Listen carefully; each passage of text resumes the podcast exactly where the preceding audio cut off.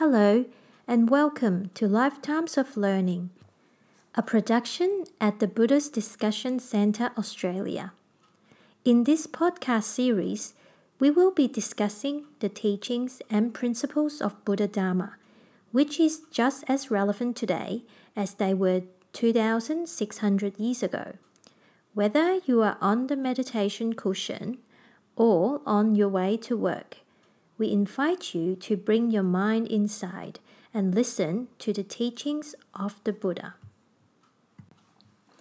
Today, we will share with you part two of the teachings we received during our recent Christmas Bhavana course, which was held from 27th to 31st December 2018. The retreat was conducted under the guidance of Venerable Bhante Vimalaramsi and Venerable Sister Khanti Khema of Dhamma Sukha Meditation Center in Annapolis, Missouri, through the online retreat program. The teachings which we will be sharing with you today can be accessed from the Dhamma Sukha website www.dhammasukha.org, spelled as D H A M M A S U K H A dot org. On day one, after we listened to the 30 minute talk on metta meditation by Sister Khema, which was read during the last podcast, we had a short break to stretch our legs before regathering in the hall to read from the Majjhima Nikaya Sutta, as prescribed by Bhante Vimalaramsi. Bhante places much emphasis on the importance of researching, understanding, and practicing the original texts of Buddhism, and his explanation and commentaries are very clear and concise. The course gave us deep confidence in the Buddha's teachings and a real love for reading directly from the suttas. The first sutta that we read from on day one was the Majjhima Nikaya 128 10 12. It taught us about how to mix with each other like milk and water. The following translation is from the website www.suttacentral.net, spelled as S U T T A C E N T R A L dot net. Majjhima Nikaya 128 10 12. Then Venerables Anuruddha, Nandiya, and Kimbila approached the Blessed One, accepted bowl and robes from the Blessed One. One prepared a seat, and another administered water to wash the feet. The Blessed One sat on the prepared seat and washed his feet. Those venerable ones worshipped the Blessed One and sat on the side. The Blessed One addressed Venerable Anuruddha. Anuruddha, are you all right? Do you have any fatigue owing to wanting of morsel food? Venerable Sir, we are all right. We have no fatigue owing to lack of morsel food. Anuruddha, are you united and friendly without a dispute, like milk and water? And do you abide seeing each other with friendly eyes?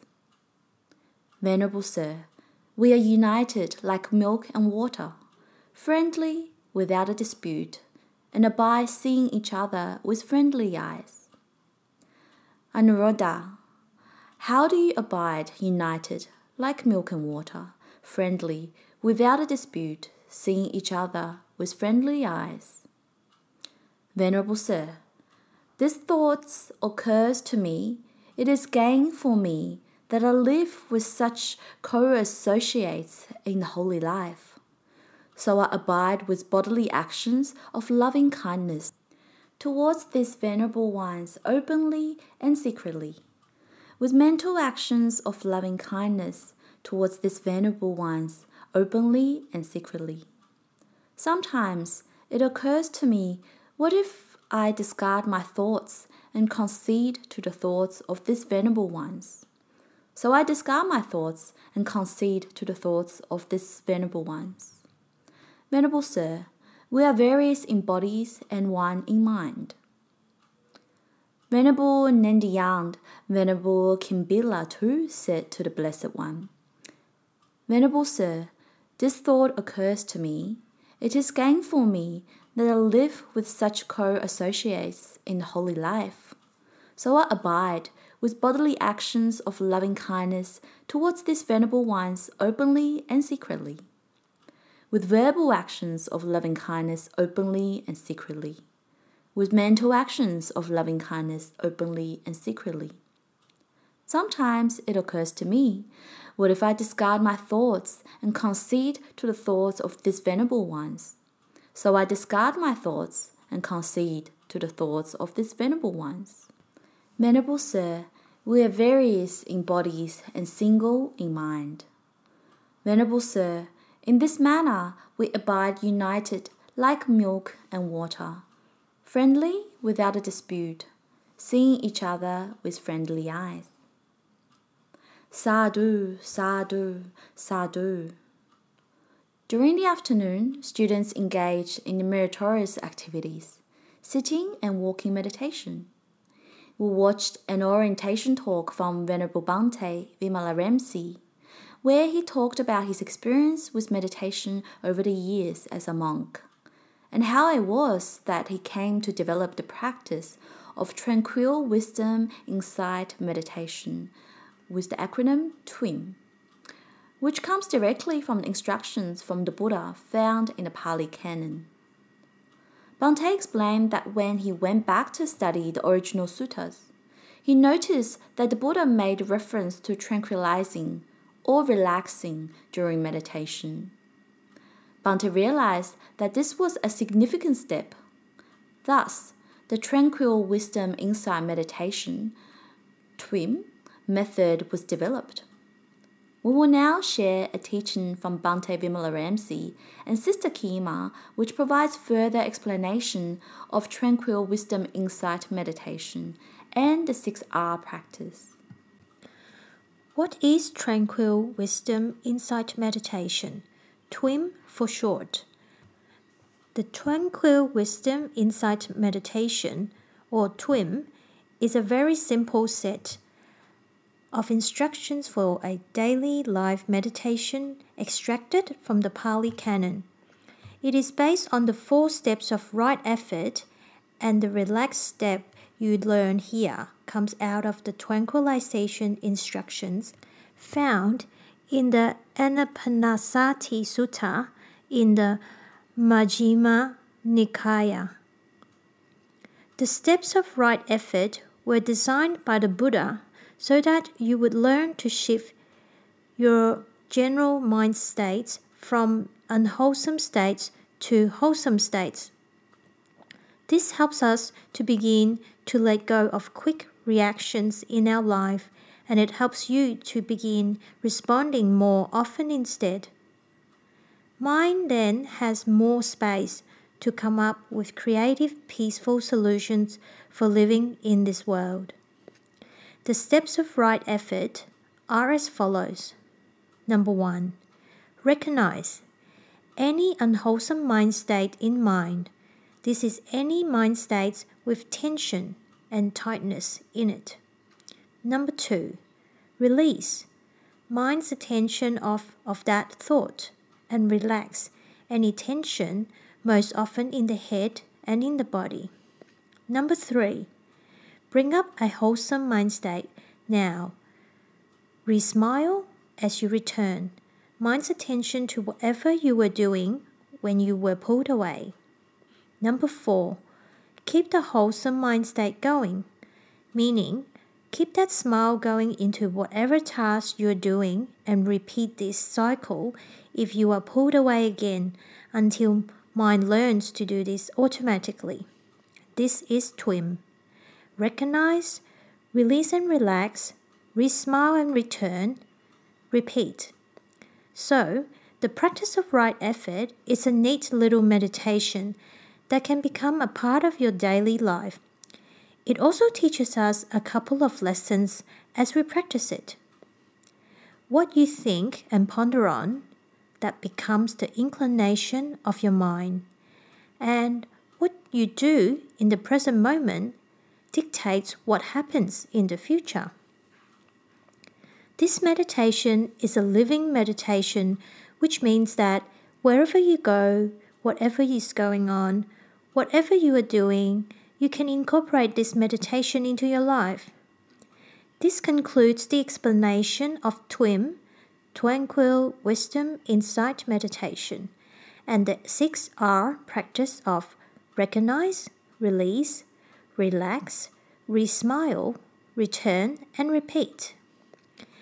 After watching Bhante Vimalaramsi's Dharma talk on the first evening, we had a live question and answer session on WhatsApp with Venerable Sister Khema, where she was able to elaborate further on the teachings we had received during the day and answer some questions from the students. Sister Khema asked that each of us sent a report answering a series of five questions each day and emailed it to her personally. This would allow her to track our individual practice, and she was able to provide us with personalized feedback and advice. This daily communication with the Venerable was extremely helpful for each student, and we were able to apply her advice and make improvements each day throughout the course. At the start of the second day of our five day Christmas Bhavana retreat, once we completed the preliminaries, students sat in meditation on loving kindness for 30 minutes. We followed the instruction of sending metta to oneself for 10 minutes, then to a spiritual friend for 20 minutes.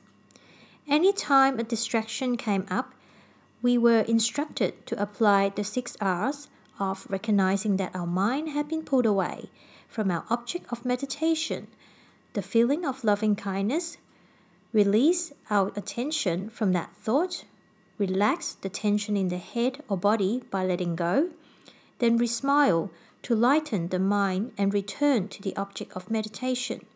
This was to be repeated any time our attention was pulled away from the object. With practice, Sister Khema advised that we should be able to perform the six R's in one's sweeping motion like a dance, and it would eventually become automatic. Between each session of sitting meditation, we were instructed to do some walking meditation, at least 15 minutes at a time. Unlike the very slow walking meditation that our students are accustomed to, Bhante Vimalaramsi instructed us to walk at a pace that gets our circulation going. There is a purpose for slow walking meditation. However, with Tranquil Wisdom Insight Meditation method, we are asked to bring our practice of radiating loving kindness to our spiritual friend off the meditation cushion and into our everyday life. Walking meditation is an opportunity to practice this. It also ensures that we keep our bodies and mind healthy, and brisk walking will give us energy for our sitting meditation.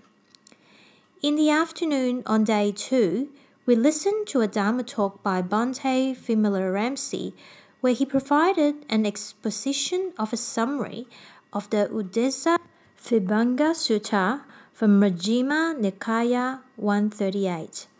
This sutta has Maha Kaccana explain what the Buddha meant by material form is the cause.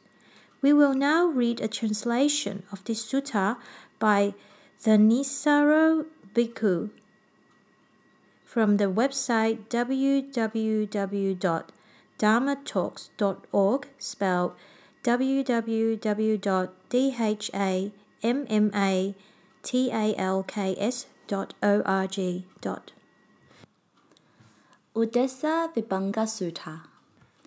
I have heard that on one occasion the Blessed One was staying near Savatthi in Jeta's Grove, Anathapindika's monastery. There he addressed the monks. Monks.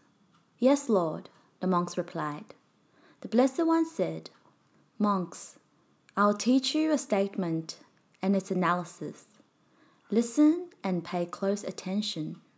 I will speak. As you say, Lord, the monks responded. The Blessed One said this A monk should investigate in such a way that his consciousness neither externally scattered and diffused nor internally positioned. He would, from lack of clinging, sustenance, be unagitated. When his consciousness neither externally scattered and diffused nor internally positioned, from lack of clinging sustenance, he will be unagitated. There is no seed for the conditions of future birth, aging, death, or stress.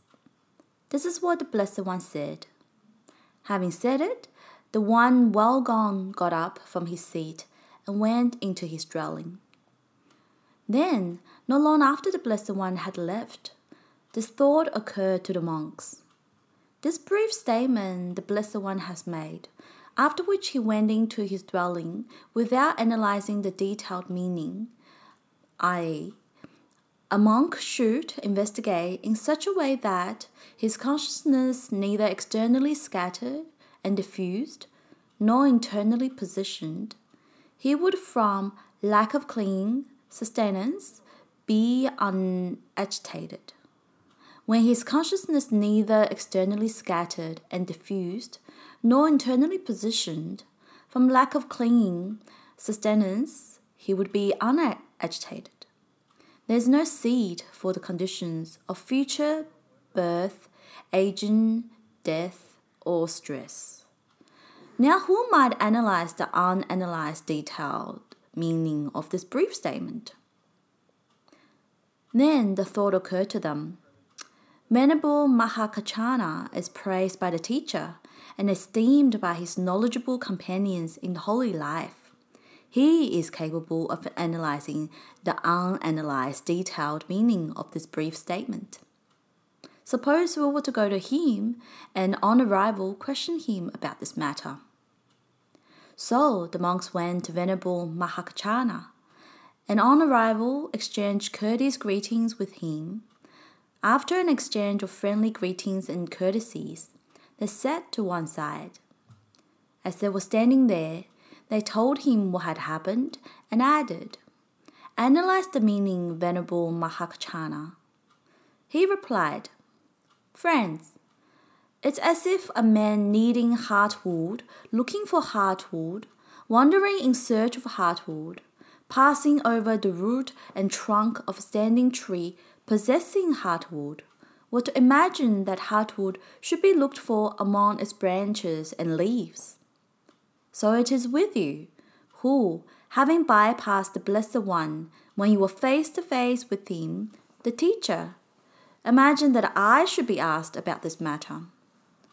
For knowing, the Blessed One knows. Seeing, he sees. He is the eye. He is knowledge. He is Dharma. He is Brahma. He is the speaker, the proclaimer, the elucidator of meaning, the giver of the deathless, the Lord of the Dharma, the Tathagata. That was the time when you should have questioned him about this matter. However, he answered, that was how you should have remembered it. Yes, friend Kaccana, knowing the Blessed One knows, seeing he sees, he is the eye, He is knowledge, He is Dharma, He is Brahma. He is the speaker, the proclaimer, the elucidator of meaning, the giver of deathless, the Lord of the Dharma, the Tathagata. That was the time when we should have questioned him about this matter. However, he answered, That was how we should have remembered. But you were praised by the teacher and esteemed by your knowledgeable companions in the holy life. You are capable of analyzing the unanalyzed detailed meaning of this brief statement. Analyze the meaning, Venerable Mahakaccana, without making it difficult. In that case, my friends, listen and pay close attention. I will speak. As you say, friend, the monks responded. Venerable Mahakaccana said this Friends, Concerning the brief statement the Blessed One made, after which he entered his dwelling without analyzing the detailed meaning, i.e., a monk should investigate in such a way that He con- his consciousness neither externally scattered and diffused nor internally positioned. He would, from lack of clinging sustenance, be unagitated. When his consciousness neither externally scattered or diffused, nor internally positioned from lack of clinging sustenance, he would be unagitated. There's no seed for the conditions of future birth, aging, death, or stress. I understand the detailed meaning to be this. How is consciousness said to be scattered and diffused? There is the case where a form is seen with the eye, and consciousness follows the drift. The themes of the form is tied to the attraction of the theme of the form. Is chained to the attraction of the theme of the form. Is fettered and joined to the attraction of the theme of the form. Consciousness is said to be externally scattered and diffused. There is the case where, where a sound is heard with the ear. An aroma is smelled with the nose. A flavor is tasted with the tongue. A tactile sensation is felt with the body. An idea is cognized with the intellect. And consciousness follows the drift of the theme of the idea, is tied to the attraction of the theme of the idea, is chained to the attraction of the theme of the idea is fettered and joined to the attraction of the theme of the idea. Consciousness is said to be externally scattered and diffused. And how is consciousness said not to be externally scattered and diffused? There is the case where a form is seen with the eye and consciousness does not follow the drift of the theme of the form, is not tied to, chained to, fettered, or joined to the attraction of the theme of the form. Consciousness is said not to be externally scattered and diffused. There is the case where a sound is heard with the ear, an aroma is smelled with the nose, a flavor is tasted with the tongue, a tactile sensation felt with the body, an idea is cognized with the intellect, and consciousness does not follow the drift of the theme of the idea, is not tied to, chained to, fettered, or joined to the attraction of the theme of the idea. Consciousness is said not to be externally scattered and diffused. And how is the mind said to be internally positioned? There is the case where a monk, quite withdrawn from sensuality, withdrawn from unskillful mental qualities, enters and remains in the first jhana, rapture and pleasure born with, from withdrawal, accompanied by directed thought and evaluation. His consciousness follows the drift of the rapture, pleasure born of withdrawal, is tied to, chained, fettered, joined to the attraction of the rapture and pleasure born of withdrawal or further, with the stilling of directed thoughts and evaluations.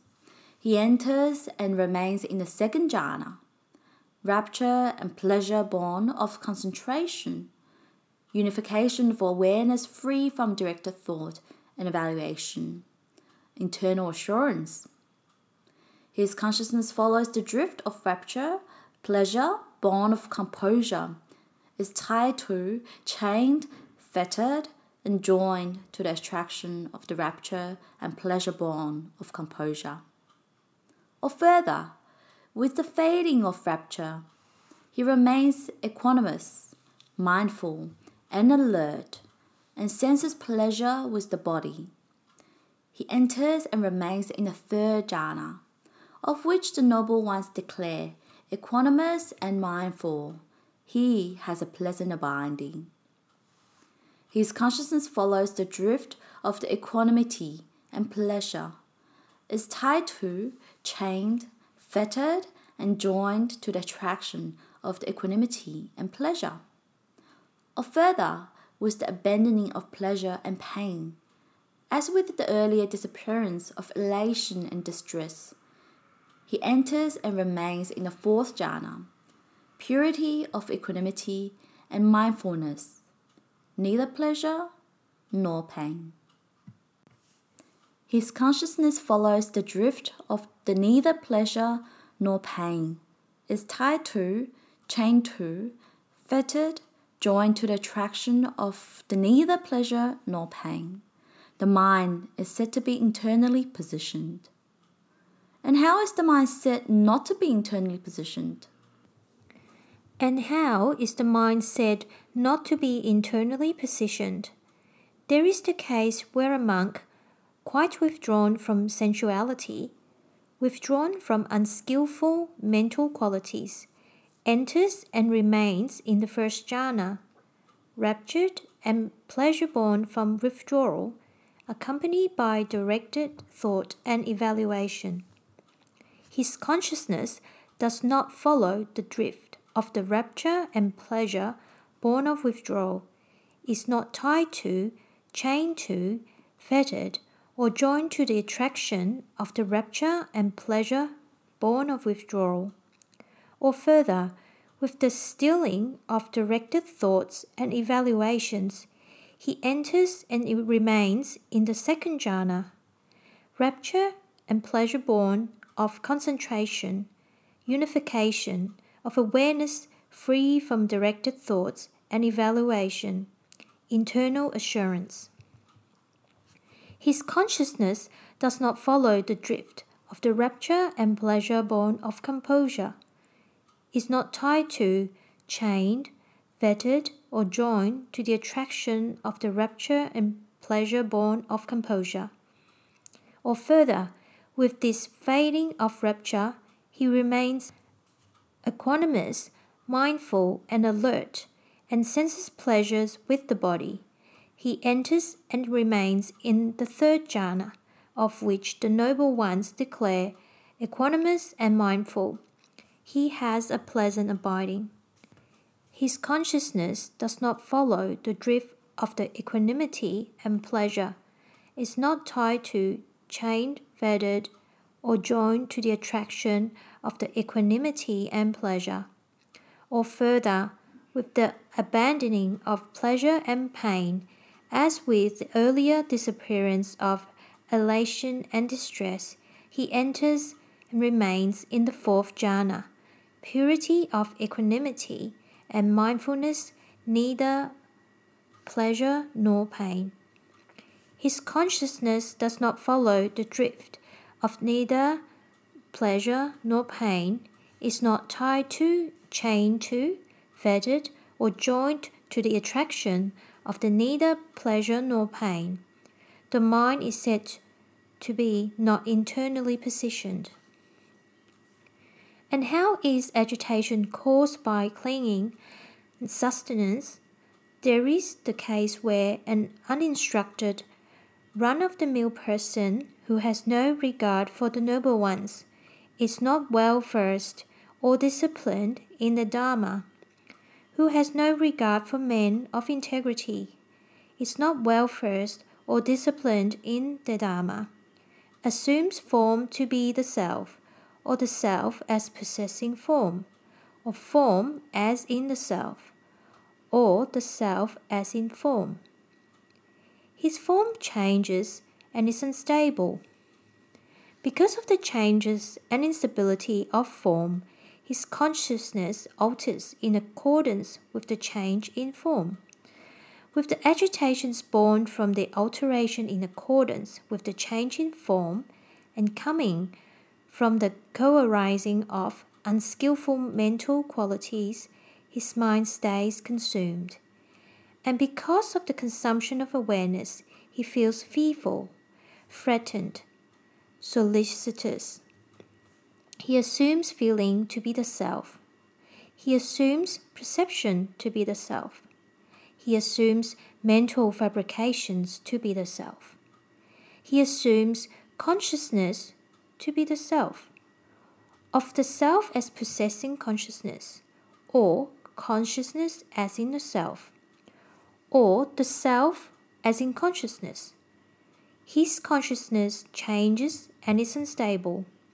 Because of the change and instability of consciousness, his consciousness alters in accordance with the change in consciousness, with the agitations born from the alteration in accordance with the change in consciousness and coming from the co arising of unskillful mental qualities.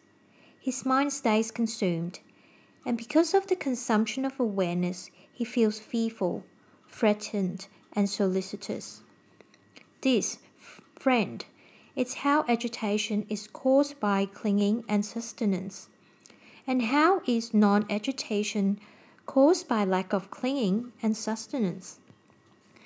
There is the case where an instructed disciple of the noble ones, who has regard for noble ones, is well versed and disciplined in the Dharma, who has regard for men of integrity, is well versed and disciplined in the Dharma, doesn't assume form to be the self, or the self as possessing form, or form as in the self, or the self as in form. His form changes and is unstable, but his consciousness doesn't because of the change and instability of form, alter in accordance with the change in form. His mind is not consumed with any agitations born from an alteration in accordance with the change in form or coming from the co arising of unskillful mental qualities. And because his awareness is not consumed, he feels neither fearful, threatened, nor solicitous. He doesn't assume feelings to be the self. He doesn't assume perception to be the self. He doesn't assume fabrications to be the self. He doesn't assume consciousness to be the self, or the self as possessing consciousness, or consciousness as in the self, or the self as in consciousness. His consciousness changes and is unstable, but his consciousness doesn't. Because of the change and instability of consciousness, altering the accordance with the change in consciousness, his mind is not consumed with any agitations born from an alteration in accordance with the change in consciousness or coming from the co arising of unskillful mental qualities. And because his awareness is not consumed, he feels neither fearful, threatened, nor solicitous. This, friends, is how non agitation is caused by lack of clinging and sustenance. So, concerning the brief statement the Blessed One made, after which he enters his dwelling without analyzing the detailed meaning. That is, a monk should investigate in such a way that his consciousness neither externally scattered and diffused, nor internally positioned. He would, from lack of clinging and sustenance, be unagitated. When his consciousness neither externally scattered and diffused, nor internally positioned, from lack of clinging and sustenance, he would be unagitated. There is no seed for the conditions of future birth, aging, death, or stress. This is how I understand the detailed meaning. Now, friends, if you wish, having gone to the Blessed One, question him about this matter. However, he answers is how you should remember it. Then the monks, delighting in and approving of Venerable Mahakaccayana's words, got up from their seats and went to the Blessed One. On arrival, having bowed down to him, they sat to one side. As they were sitting there, they told him what had happened after he had gone into his dwelling and ended by saying, Then Venerable Mahakaccayana analyzed the meaning using these words, these statements, these phrases. Mahakaccayana is wise, monks. He is a person of great discernment. If you had asked me about this matter, I too would have answered in the same way he did. That is its meaning, and that is how you should remember it. This is what the Blessed One said. Gratified, the monks delighted in the Blessed One's words. Sadhu, sadhu, sadhu. Please tune in to our next podcast when we will share part three of the teachings we received during our recent Christmas Bhavana retreat. Today's script was compiled by Anita Carter, Frank Carter, and Claire Ransom from teachings we received from Venerable Bhante Vimalaramsi and Venerable Sister Khanti Khema. Reference for Majjhima Nikaya 128 10 12. The material above is sourced from https colon forward slash forward slash legacy dot suttacentral.net. All original material created by Sutta Central is dedicated to the public domain as per Creative Commons Zero. Reference for Uddesa Vibhanga Sutta. Uddesa Vibhanga Sutta. An analysis of the statement. MN 138 translated from the Pali by Thanissaro Bhikkhu. Access to Insight. BCBS edition, 30th November 2013.